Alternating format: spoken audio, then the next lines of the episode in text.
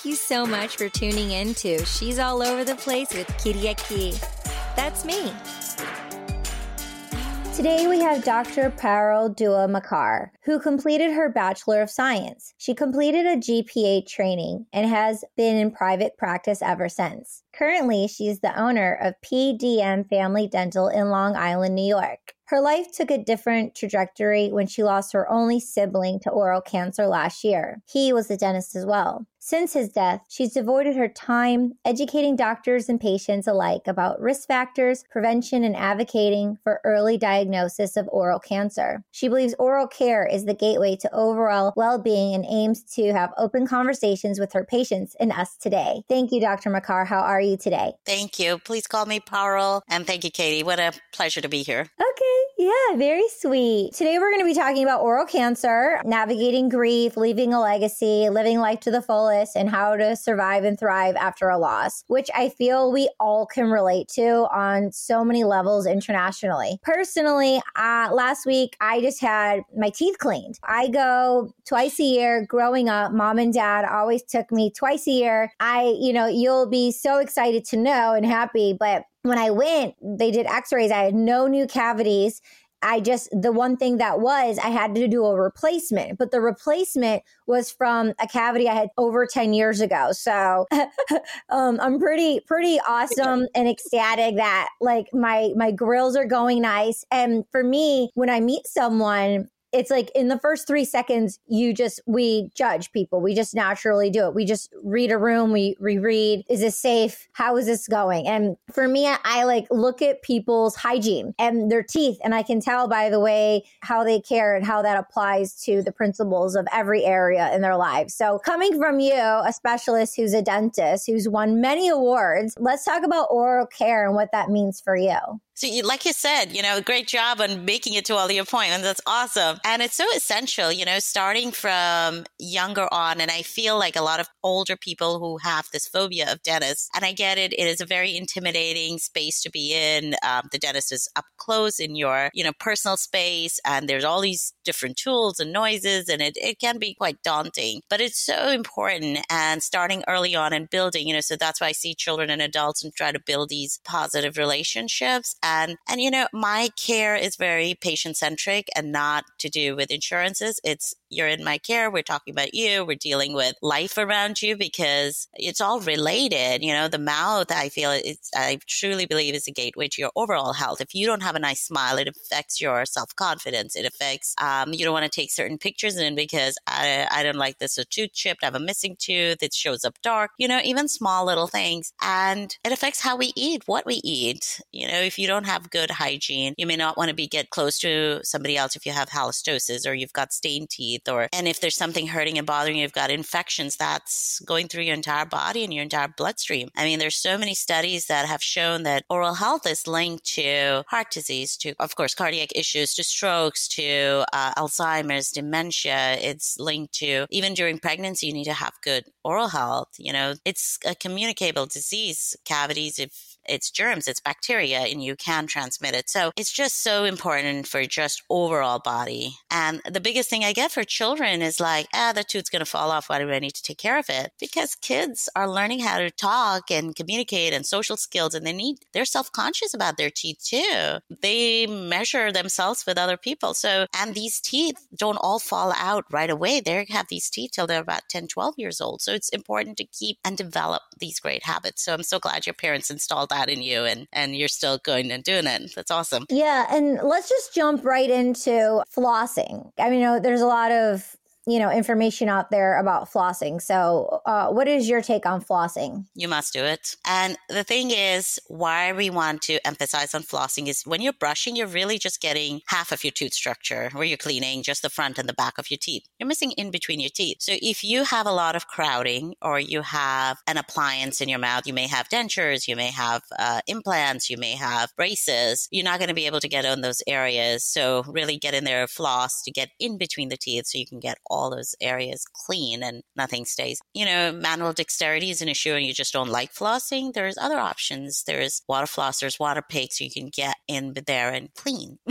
Yeah, my mom has a water pick. She's in love with it. She's just so obsessed with it. I haven't tried one, but I hear it's like the go-to. And and I know it's like probably a tedious thing, but it's super important to make sure that you floss first and then brush. Like when I brush first and then I floss, then I have to brush again because it's like yeah. So Yeah, you want to floss, get all that stuff out, and then brush it off. Essentially, if you think of if mentally you want to think of that way, yes, floss and then brush. Yeah, and the other thing you said about confidence and photos, there's so many people they're like, no, no, no, no, no. Like they don't like their smile. Like they don't like taking photos. And on a psychological level, it's really disturbing if you have something going on in your mouth because then our minds, we just pick and pick and we're we're so hard on ourselves. So until we obsess over it until that thing is fixed. So instead of putting it off, which most people do, like if you just nip it in the bud and take care of it, then you're actually helping your self esteem and the other X, Y, and Z things that happen from Right. like procrastinating it. So, Right. what is your experience through the years and with your patients with that? Yeah, you know, you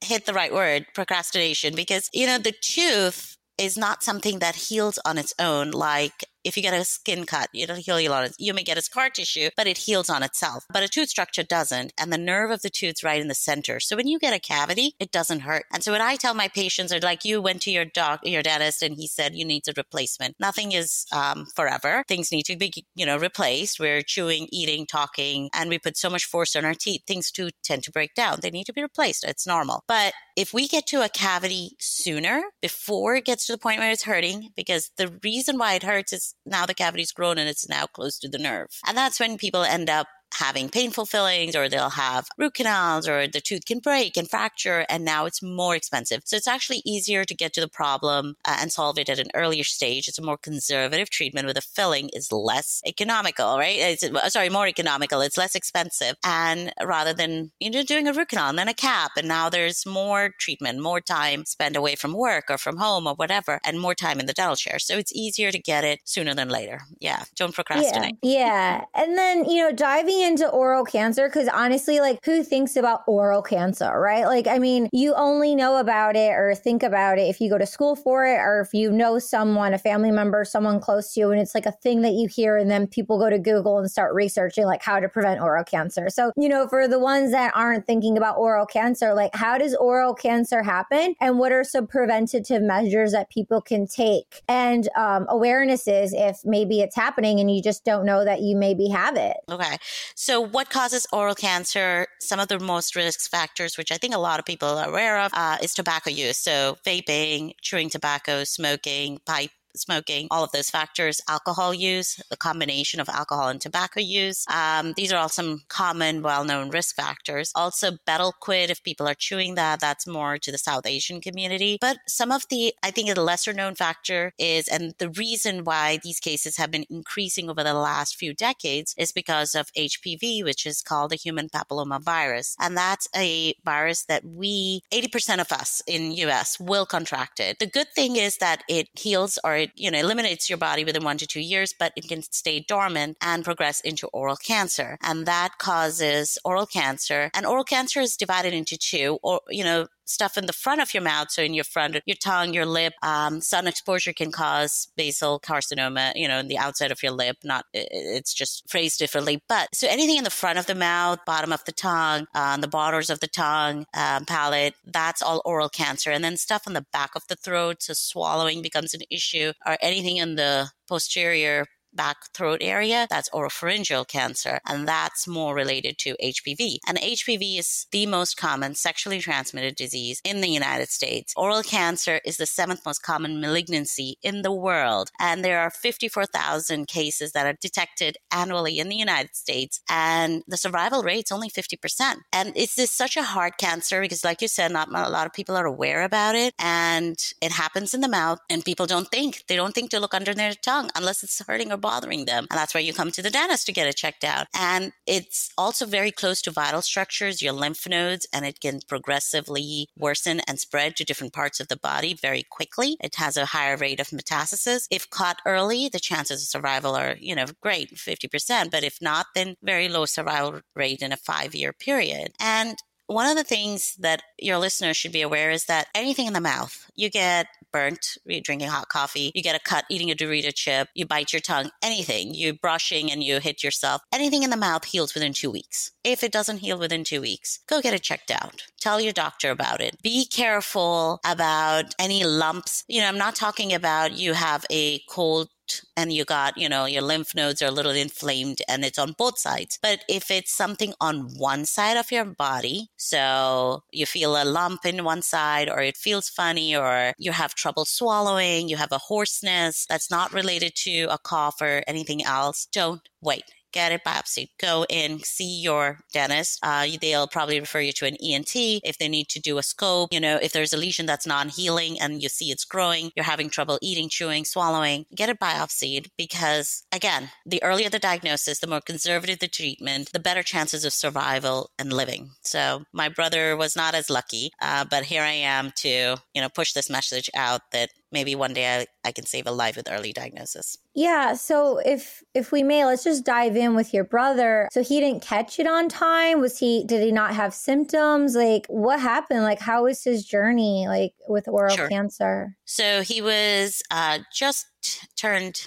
33, but he had this lesion present for months. And again, it was a non healing. He was a dentist, and I think we make them worse patients. And he was under the care of a physician, of an oral surgeon. And it was uh, written off as uh, lichen planus, which is also, uh, it's an autoimmune disease and it's painful. So it never got biopsied. And I think that's where it was the fault, where we didn't push for an earlier diagnosis because nobody's thinking cancer on a healthy 30 year old who's at the prime of his life with his own practice. And, and he's, you know, he's a rugby player. He's doing all possible sports. He played badminton and, and was out kayaking and golfing and, you know, prime of his life, non smoker. So he didn't have a traditional risk factor. The only factor was that he was a male and male have a higher tendency to, are just more prevalent to cancer. And another fact I wanted to point out that this HPV, which my brother did not have, however, this cancer is the same thing that causes cervical cancer in women, and that's where you get your pap smear. So it's the same thing, but in a different part of the body. But for my brother, yes, so he had this lesion that was non healing and it was growing. And when it started to grow and it was really uncomfortable, that's when the biopsy done and it was stage two. Where was the lesion? On the side of his tongue. On the side of the t- on the tongue, there was a on lesion. Yeah, on the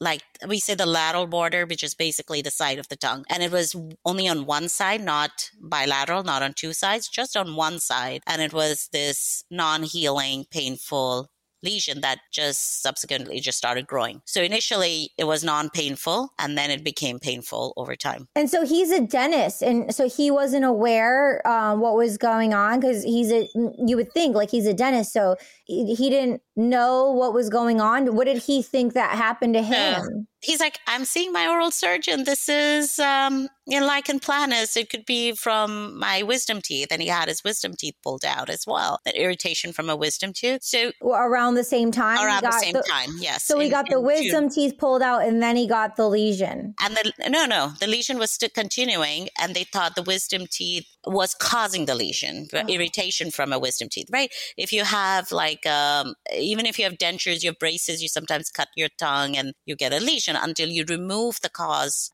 of the lesion, then the lesion self improves. So they thought it was something to do with the wisdom teeth and they had wisdom teeth pulled out, hoping the lesion would heal on its own, removing the causative factor. But that wasn't it. You know, again, I think part of it is denial. Part of it is arrogance. Like this cannot happen to me. I'm the dentist. I cannot have, you know, and he talks about being in his writings, he said, it's like the shoemaker whose own shoe is broken. You know, you do not ever think that you could have the big C word at the age of 30 something. This happens to older people. Like there is that illusion or disillusion that cancer can't happen to me. It happens to other old people who have who have been chain smokers or, or you know chewing tobacco or alcoholics. It can't happen. I'm healthy. I'm at the prime of my life. It can't be me. And I think uh, there was that denial, and you kind of have to go over that. And when they when they went to get the biopsy, it was a stage two with lymph node involvement. And then he had half his tongue removed and grafted, and he had an eight hour surgery with a team of vascular surgeons, plastic surgeons, ENTs. and There's a whole team, and he did great. He had a feeding tube. He had he was in the hospital for, I think,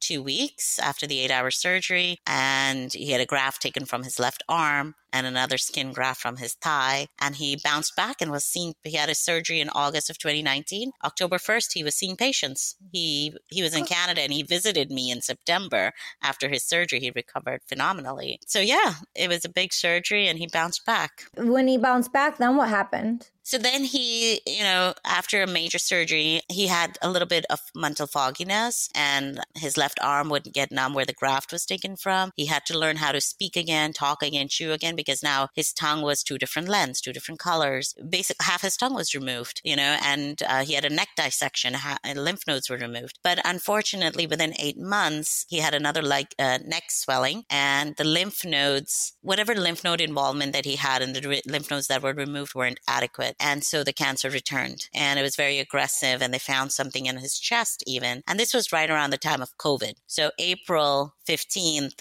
uh, sorry, April 17, 2022, uh, he had his, I'm sorry, so 2020, right when COVID hit 2020, he had a second surgery where he had to have the lymph nodes removed again from his neck he had a recovery time and now he got chemoradiation to help with the cancer. So this was in 2020, the initial surgery. Within eight months, it's so aggressive, it traveled again and there was chest involvement, lung involvement, but it wasn't wow. biopsied. Yeah. Yeah. I'm sorry. I'm so sorry to hear. And I appreciate you being here and, you know, being vulnerable and just like talking about it, you know, to be a ripple effect for others, you know, who may have lost someone or don't know about this and tools to be able to grieve, you know, because I know we're going to get into that about grieving, but yeah, it's wow. It's like, yeah, like you said, you know, I'm the dentist. So how could this happen to me? I'm so young. How could this happen to me? And then we put things off, we give it excuses. So instead of it becoming aggressive later when there's a problem and we have no control, it's better for people to take initiative and to be more aggressive earlier on to get it checked out. Yeah. Yeah. And, advocate for yourself. You know, hey, this doesn't feel right. Yeah, because you go, go to the doctors and you think like they know, the doctors know, but they just obviously don't know everything. They're human beings just like us, but because we give them these titles, they went to school, they know everything. Recently, actually, um, it was like my sternum. I was, I don't know, it, like underneath it, I had like a little bit of pain, and I said I want to get an X-ray. Like I said that, and so they sent me for an X-ray. But she could have said, "Oh, it's nothing," blah blah blah, and that's it. But but because I did say, you know, I want to go to x ray, like I saw the x ray and the x ray showed up nothing. You'd rather be safe and take the extra appointment to go get a checked out just to be sure instead of being like, oh, yeah, like my doctor says it's nothing. And then something happens because my aunt, she was at home just doing a, a breast exam. You know, she felt something. And the next day she was going to the doctor's appointment. So she's like, oh, I'll just bring it up. So he did the breast exam and he's like, everything's fine. And she goes, oh, really, doc? Like, what about this? He didn't catch it. And she caught it earlier on and then she had it removed removed and she recovered and she's okay. But right. it's those it's those finite stories like that. It's not comfortable to talk about. Most people just want glitz and glam, SOS, the shiny object syndrome. But it's like we need to be able to educate with the things that I don't want to say seem boring, but they're important. Not everything is a comedy movie. You know, it's like we need to be able to, you know, share and care in, in a healthy way. So that's why, and you have your own podcast. So do you want to tell, you know, the people tuning in about your podcast? Sure. So Manu's death happened right at COVID. And this is, he was in Canada, I was in US, and borders were shut. I could not travel freely. I had to get a compassion release. So Manu's cancer had progressively worsened in April of 2020. I was told not to come. I have young kids, and COVID being a risk factor, he's immunocompromised. I have uh, elderly parents, and travel, like everything was like a, you know, it's all a blur, but, you know, the world was in a confusion. So it's the worst diagnosis, the worst of times, and the worst of circumstances. It's like the trifecta. As things things were progressively worsened. He ended up in the hospital. He couldn't breathe in December of 2020, and they had um, found fluid in his lungs. The cancer had grown, and PET scans revealed this is after getting chemo, after two surgeries, after radiation, after um, immunotherapy. So it's so aggressive. And they found that the cancer had spread to his bones and to his pelvic bone and, and his legs. And, and it was on the same side of the body. Everything's on the left. So that was in December. And I went to go see him and not knowing it would be the last time I'd see him alive. And I I traveled with a compassion release from the government do, so that I didn't have to quarantine while I'm there. It's a whole lot of paperwork and special permission. They they call you and check in on you, and you're not a threat to the uh, to the community. But I did that. Didn't even see my face because I was in the mask the whole time, and he was looking good. But unfortunately, things started worsen. And this was the time when you know he was going undergoing treatment alone. Uh, not a lot of people visitors were allowed during COVID, and the only people who saw him were like a few friends who were doctors themselves and could be in the hospital uh, as a physician and not as a friend. Parents were not allowed, you know, eh, it was just drop off, do the treatment, come back. So the amount of mental strength he must have had to know that you're young and death is right around the corner, it took a lot. And, you know, it was very hard to even assess because he couldn't talk, couldn't speak. So I wasn't having phone conversations with him. It would be on, you know, one line text or how are you feeling today? Oh, I'm going in because I've got this thing to do. I've got to get this done or something or the other. So a lot of time was in isolation for him. And um, unfortunately, the way he he passed was I was supposed to come in March of 2020, just a week prior to me coming. He had a leg swelling unilateral, uh, one leg, and he ended up having a pulmonary embolism. So Friday night, he went to the hospital.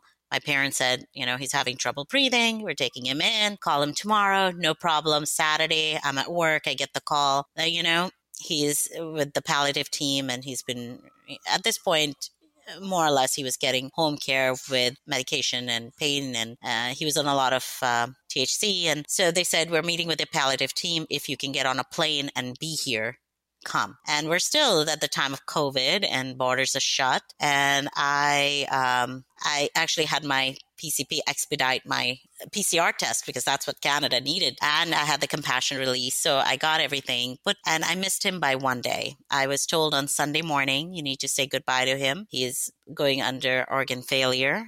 He's not to maybe last. Uh, if you can get here, you know, get here. And that's the day I expedited everything on a Sunday, booked a flight for Monday. But that evening, as I packed my bags for my flight, uh, he passed. And and it was such a weird time because I knew I was getting on a plane, not to see my family. I'll know my brother will never come pick me again. I'm going there to plan a funeral. And there was no way to express grief because again, the, Canada had strict protocols. You couldn't see people. Uh, people weren't allowed to the funeral, maximum of 10 people. We had a Zoom funeral, you know, like that grieving process, which you sometimes, you need your village of friends and family to be close to you. That wasn't there. And I was in a different country. I had to go back home and you know, it was just this loss and this unexpressed love between family and friends. And that's where this podcast came up that I reached out to his closest people who were his inner circle, who were there, who knew Manu's different facets. Like I'm almost eight years older than him. So I was like a second mom, you know? Mm-hmm. So I got these little snippets, little stories that I didn't know about Manu. And, you know, they shared how meaningful he was in their lives and how he was in his end stages. And, and one of them was there to say the last goodbye that I, you know, I didn't get that chance in person. And were they um, able to like re- film it or take photos or I did take or, photos. I have video. Too? Yeah, I have video. Um, my parents messaged me, video messaged me. I did say goodbye to him on a video call, just like you and I are talking right now, but not in person. But I was there for the funeral. I did plan the funeral. I did get to say goodbye to him in person to his body. But um, so I did get closure. But this whole podcast was about getting closure, about expressing this unexpressed love. A lot of people couldn't make it to the funeral because of the because of COVID. People were sick, or because of um, space restrictions. You know, we're doing this on Zoom. I mean, how do you how do you express grief on Zoom? You need a hug. You need that you know emotional connection, and that was devoid. And this is why it was such a unique situation. And and I consider myself lucky that I was able to be there for the funeral and do the last rites and, and have a memoriam. And, you know, we had a celebration of life a little bit later when protocols were a little bit relaxed. But I was able to do those things. A lot of people during COVID didn't have that opportunity. So I do consider myself lucky. But that's where this podcast comes. And it's talking to only doctors. Um, some of them are uh, emergency room doctors, ICU doctors, and dental specialists. And we just talk about life,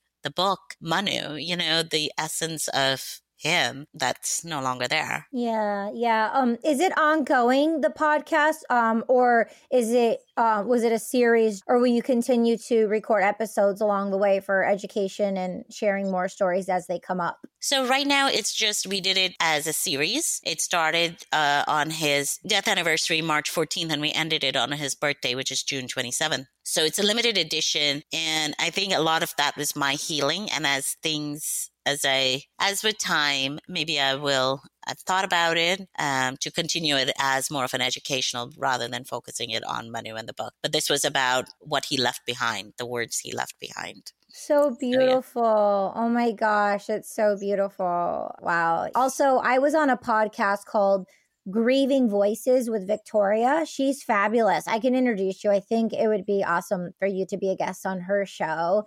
Oh, that'd um, be amazing. She has this one episode and it says the six myths of grieving and how like we need to grieve alone and you know, I was taught like, go to your room. And, you know, I'd be crying in a closet or I'd be stuffing my face in a pillow, like so frustrated as a kid. Like, why am I even here? Like, I was so mad and, and I was just alone. And then, and then years go by and I'm an, a young adult and I get, you're too old to cry. You're never too old to cry. You never know, like, old. what are you crying for? Like, it doesn't, okay. It's, not like no, defense what are you crying for but it's like yeah it's like oh it's not like why are you crying? It's like why are you crying? Like you know like there's different ways of checking in and holding space and so it's important when you're grieving to be able to grieve with people who actually have some kind of empathy and compassion. Because if you're yes. trying to grieve with people who don't have the capacity, because most people are feared to say the big C word, most people are feared mm-hmm. to talk about the big D word, yes. right? Yes. Most people are so scared, probably even to be listening to this episode right now, because it's a superstition. They don't want it to happen to them. So people avoid certain things, like we just talked about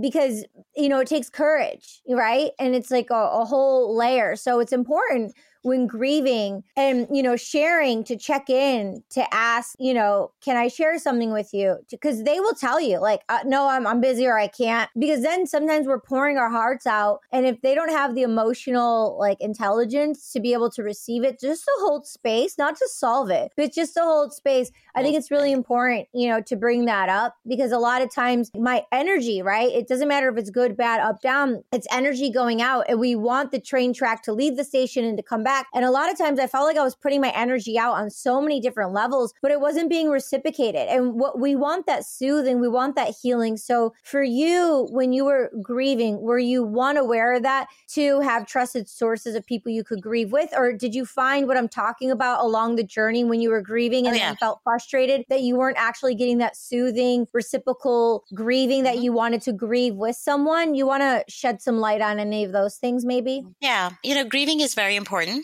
that you need to cry or scream or or let it out, you know, because otherwise it builds up internally and it becomes worse, right? You just need to, it's like a volcano. If you keep it in, it, um, it'll explode one day and on something so trivial. And so, like that process and acknowledging grief. And, you know, grief will hit you. I s- describe grief as this burden that I carry every day. All right. I am never going to see my brother. My family's incomplete. I have lost things that I was entitled to, being an aunt, having an extended family. And I know with my parents, when they cross over, they, my core of who I am, it will dissipate with them, you know? And I have a part of my future taken away from me. So that grief hits you on different parts of your life, right? Like maybe a celebration and then you realize what you've been devoided of. And so grief comes in these waves. It's this burden I carry. And some days it's very hard burden to carry and I'll cry for no reason. It'll, it'll remind me of things. And some days I'm like, oh, I'm so glad I had those memories. I got to live the life. I got to be a part of my brother. And so it comes and goes and it's so important. And, you know, you talk about emotional intelligence that is so key. A lot of people who haven't traveled your way or your footsteps or your path don't know the magnitude of grief. They don't know how grief is this big giant thing or even the D word, you know, death. Like Manu, I knew Manu's prognosis. Manu knew his prognosis. My parents have seen death close and we all knew that it was imminent. It was just around the corner. It was a matter of time, but we never talked about it. We want, it was this big elephant in the room that nobody wanted to discuss because we didn't want to face it, you know, and, and a lot of times, yes, I experienced not, you know, even family and friends that I did not, uh, that I was leaning or hoping to lean on for support weren't able to give that to me. And a close family friend of mine's like, I don't know how to deal with grief because they've just never had it. You know, they're lucky, whatever. Well, that's it's, an honest it's starting point, fault. though. But and that's an honest starting point, though. You know, yes. like yeah. let's start there. Like, like, right, or call it out. And it might be uncomfortable. Be like hey i'm I, I need to grieve. Like i know you're suffering too. Like we're affected by this same person. Like it's okay to not be okay. Just so you know it's okay that you feel uncomfortable and you don't want to have this conversation. And it's okay for me to let you know like i love you and i'm here no matter if it's good or bad. We don't fine, we don't need to talk about it, but let's just call an elephant an elephant or a spade a spade. Yeah, it's uncomfortable. Right. Okay, now it what? Start right. dealing then, start dealing with that messiness and then you can start sorting things one by one. But we need to take responsibility to rise the vibration and the boundaries and how we communicate with others. Because a lot of times we're people pleasing. We don't want to get someone upset. We don't want to get them mad. But then we're actually then suffering from inside. We actually need to roar out, like you said. We need to scream. We need to roar yes. and break out of it because I am not okay right now. And I, and I know you're not okay or you can't be okay. So let's let's raise the bar, even though it's going to get messy. But you know, there has to be I guess, certain boundaries too. I guess because it's not dealt with and discussed, there's no like healthy boundaries on how to deal with X, Y, and Z. Like, how do you set up healthy boundaries with people who just are not even tuning into those kind of things at all, right? right?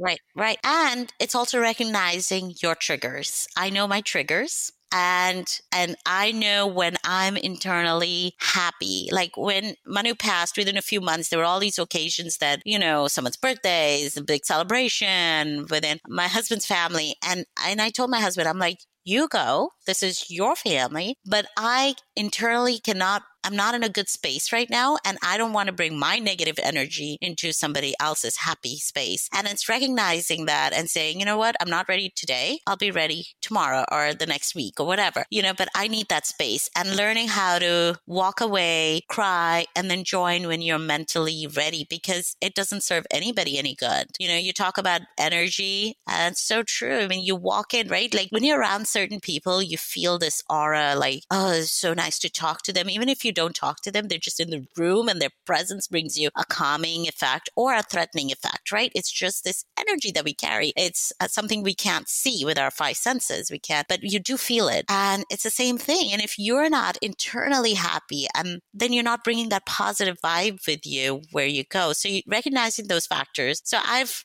recognized that it's been a process, acknowledging that yes, I was hurting and yes, I'm grieving. I need help, finding the help, finding people, you know, that I realize that I'm close to may not necessarily be, but a stranger can help me because they have no predisposing conditions about me or my life or anything. And they're just listening to me in the moment that I am, not attached to any of my past, right? Like that moment that this tragedy happened. And, um, and removing guilt and blame. Like, you uh, know, there's a certain guilt factor that I had that here I am, I'm a dentist and I couldn't save him. I couldn't get him the right treatment because of the circumstance. I would just didn't happen. He didn't live here. I couldn't force him to get a biopsy sooner. I told him to get a biopsy, but he's like, no, I got this under control. I'm like, all right, trusting that. But, you know, so there was all these factors. I couldn't help my parents during Manu's treatment because COVID. I couldn't be there physically. Time, distance, COVID, nobody knew what was going on. So there are all these instigations and letting go of that guilt and that hurt and trying to live.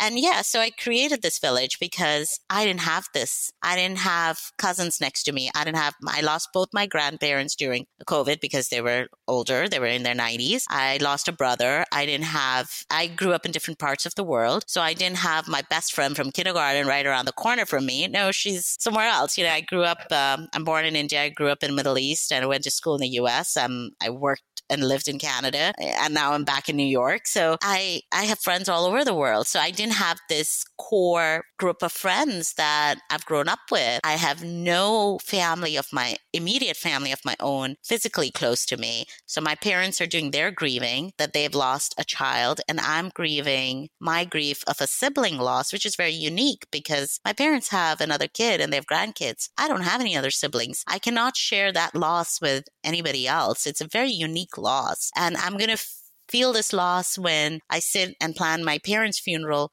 I'm not going to have anybody to share the nuances of parents, you know, these stories with anybody. I'm just going to sit there alone. And it's realizing these things and it's a grief of its own. So it's acknowledging this, realizing these things, getting the help and understanding that, you know what, this happened. I cannot change the past, but I can make a better future and I can yeah. do something positive. Share the story, share the message, push people to better themselves and read what he wrote, you know, with the book and and stuff. So yeah, yeah, that's all I can do. Thank you for sharing. um, with all that you share so far, I would like to know, you know, because a lot of people feel how you feel of what you said disconnected from communities alone although they know people around the world still feeling alone like a lot of people we you know my grandpa used to say we come into the world and we leave this world alone like we come right. in alone we leave alone and that was very like wow wise, right? Like sovereign yes. beings. So, what are some? You're up for a lot of awards. You've won a lot of awards. You're all about empowerment, women empowerment. So, what are some individual tools that maybe you haven't mentioned yet or you want to re-mention about feeling alone feeling that like you have this like space of just individualism to get through these duh, very difficult times because this yeah. principle can apply to any situation that someone's growing through so, one was forging these relationships with strangers, like I said, finding new friendships that fit your space, letting go and saying no to things that didn't make my heart happy, recognizing those, right? Like, we are so, like, we're people pleasing. We want to do this. Yes, we're going to do that. Yes, we want to, yes, I'll be there. And when you realize, you know what? It doesn't serve me any purpose, bringing me any joy, or it's not helpful, and I don't want to run from one place to another place, letting, allowing that ability to say no and being okay with it. I think that was very important for me. Also, writing that helped me grieve. And it's just a process of getting the energy out, right? So if people go out for a run is, or they cry or they scream or they go punch a punching bag, you know, whatever, getting that energy out of you. And for me, it was writing. I wrote his story on his laptop. I got his last wish, you know, trying to complete the things that Manu wasn't able to complete. Like we planned a vacation together, but COVID hit and his cancer returned. So I took that vacation later on. So it's like, like filling in those, checking off those boxes, like living life in the true sense, not leaving things to be let done later, living in the moment. Were you were you celebrating like he was there when yeah. went on the vacation instead of? Oh my god, yeah. There's probably there was, grieving moments, but you had celebratory moments as well, right? And he was there with me and this is a whole different topic that i could talk about is how i received signs from him that he was there i mean it's like little things like i landed um, and our flight came in from dallas we had a flight that landed with the same carousel as from calgary and vancouver where he went to school in Vancouver and we lived in Calgary, you know, and then we went on this, we were in Maui and we went to Road of Hana and, and this was the craziest thing or driving in this. And have you ever taken the road to Hana in Maui? No. No. So it's a stinky little road. It's one side is a cliff uh, and the ocean, and the other side is this mountain. This beautiful scenery, and it's like it's turned, twisted. There's parts of the road where you kind of only one car can pass. So we went, we did this. It's like a six, seven hours one way, and then a twelve hour round trip. And we get to Hana, which is a small little town in the middle of Maui, and it's a town of a thousand people. My husband's like, you know, let's just go a little bit. Let's go get something to eat, or so we keep driving on this dirt road. It's a town, a small town, thousand people we reach this house and it said Hale Manu. Hale mm-hmm. meaning house of Manu. And I was like, back up. I need to take a picture of this. I mean, this is just wild in this middle of nowhere. there he was. so, but these are all these little, little signs, and I've learned how to recognize these signs and bring comfort. Um, and that's helped me grieve that, you know, energy is neither created nor destroyed, it's transferred, and he's around there somewhere, still there, listening and helping and guiding. And it's letting yourself open to these possibilities, right? Not closing, asking for help. Like I've, you know, before it's like, yeah, I can do it all. Yeah, I can do everything. I can take care of a business and kids and life and, and, and do all the things, but I can't. I really do rely, you know, on my family, my husband, my parents, my manu, and everything, you know, and it's being open to it and asking for help. Yeah, yeah, asking for help is so important. And and just getting back to basics, like ABC, like we have this extension of illusion of all the things we want to do. But when we get to the intentionality of our cores and what matters, I think it's a really important thing for all of us to tune into. It's really, really important. With that being said, I agree. I think it's a whole nother podcast episode. Um, just real quick, I have like ever since I was little, I remember for me, I saw things and I thought the universe and God spoke to me with colors and symbols. Like I would, if I was traveling or when I was like when I was, you know, traveling as I got older, but when I was a kid, I would just if I didn't know left or right or what to do, I would look I would look for a color. If it was red, it was green, red means stop, green means go. Like I would trust the intelligence and the intuitive nature of, you know, my own intelligence and the universe that we were connected in that way to lead me and tell me where to go cuz everyone's going to tell you something. There's so many different ways that you can go. Right. So having those awarenesses and signs, I, I, definitely think that's like a full episode um, to dive into because I'm sure you have a lot of stories. A Ton of stories. And the best story, and I, you know, you talk about universe is, um, have you ever seen the Northern Lights? I've heard of Northern Lights. I have not personally. No. The Aurora Borealis. My husband and I were big, you know, big into it. We went to Iceland to look for them. We couldn't find them. And I was there for Manu's funeral in Calgary. And the morning of his funeral, we can't sleep, right? I mean, uh, this devastation happened. So I track, I have a, a Facebook group and, I'm, you know, it's middle of the night. I'm like, you know, let's see what's going on. You have to track KP levels. You have to track um, solar flares, all of this stuff, the weather. Uh, so I'm like, you know what? This looks good. Let's go out there. And I go out there with my mom and we see the Northern Lights. We see them dance in Calgary. It's about a half an hour out of the city limits. And in the Canadian culture or the, the natives, it is said that the Northern Lights are the old souls coming to earth to take the new souls up and it's a moment to rejoice and and they say even in the northern you can if it's very quiet you can actually listen to them um, dance and they sing to you. And we saw them my mom and i that morning uh, at 1 a.m on march 21st and that was the day we cremated manu. You know that's world poetry day. Look at that.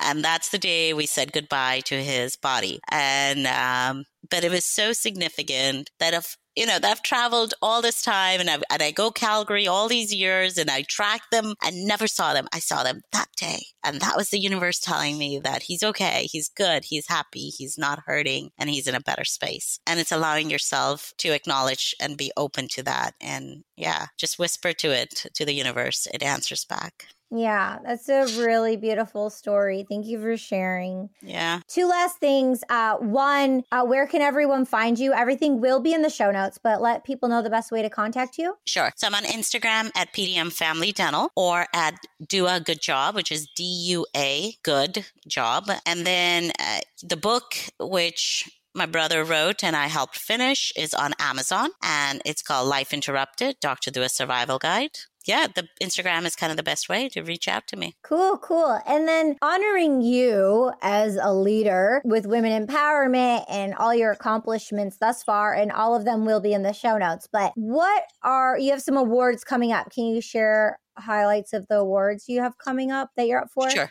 So I have a couple. I am nominated for the Women of Inspiration. Uh, that's a Canadian based for women who have done something to help the community and the world get better. And I'm also being honored for outstanding women's achievement by the Indian American Forum, which is a nonprofit based in Long Island. Uh, I have received the Denobi, which is a uh, dental award in the dental field for um, people uh, by my peers for the work that I do, as well as the Long Long Island Excellence uh, in Healthcare Award, and I've been the Power Women of Long Island for the work I share and do. So yeah, so a few.